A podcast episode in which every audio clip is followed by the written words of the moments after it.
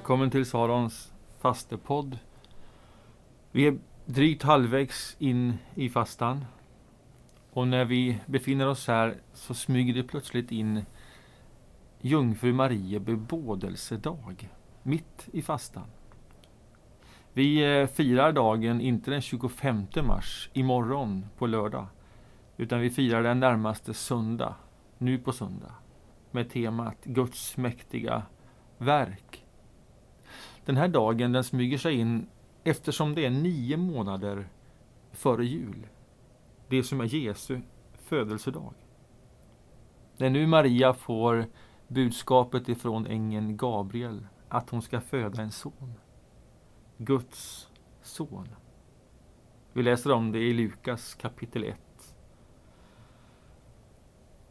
Den här dagen och den här söndagen, den tränger sig mitt in i fastan. Och den gör det när du kanske tänker ett par, tre veckor in i fastan att detta går ganska bra. Den lilla fastan jag har gett mig själv, den klarar jag av. Det fungerar bra. Jag börjar få koll på detta nu.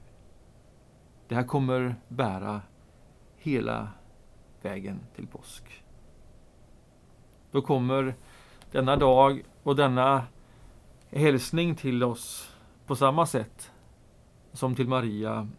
Nej, det handlar inte om vad som är möjligt för oss.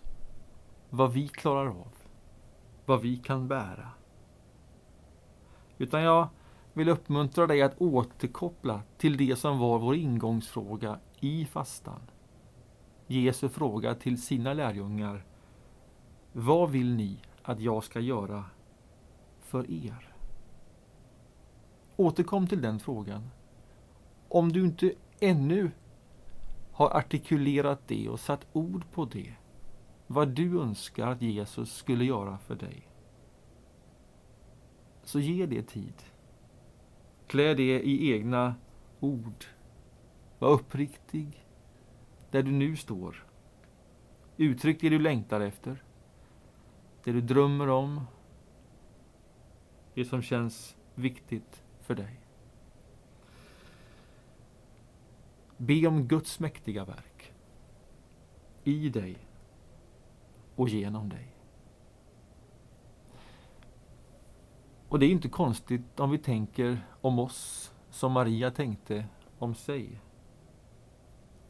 Hur är det möjligt? Det du formulerar för dig själv och inför Gud, det är för stort. Det känns inte rimligt. Hur är det möjligt, säger Maria till ängeln Gabriel. Och ängeln svarar, Helig ande ska komma över dig och den Högstes kraft ska vila över dig. Detta är hälsningen och budskapet mitt i fastan. Det handlar inte om hur väl du efterlever den fastan du själv har gett dig. Det är bara ett medel. Det är bara en påminnelse för att ge rum för Gud. För den heliga Ande och för den Högstes kraft i ditt liv. Ingen säger en sak till till Maria.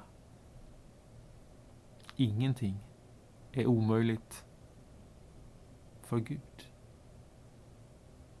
Så återvänd till vår första fråga.